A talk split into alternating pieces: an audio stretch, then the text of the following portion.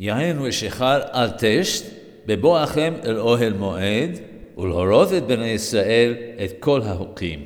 Do not drink wine or alcohol when you enter the tent of meeting, and so that you may instruct the children of Israel.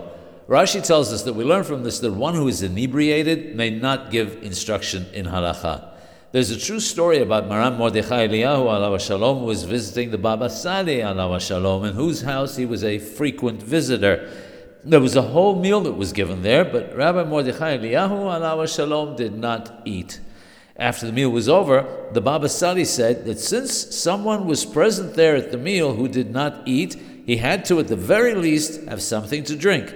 With that, the Baba Sali poured him a cup of arak and told him that this was from his own hands and that he had to drink it till the last drop.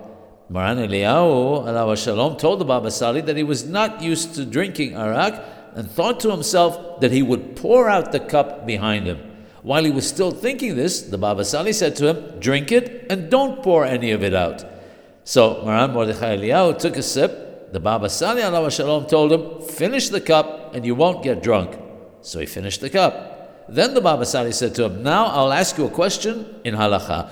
Rabbi Mordechai Eliyahu Shalom replied that he had drunk a revi'it of Arak and was not permitted to give halacha. The Sali responded, Be that as it may, answer my question, because from my hands you will not get drunk. And he proceeded to ask his question.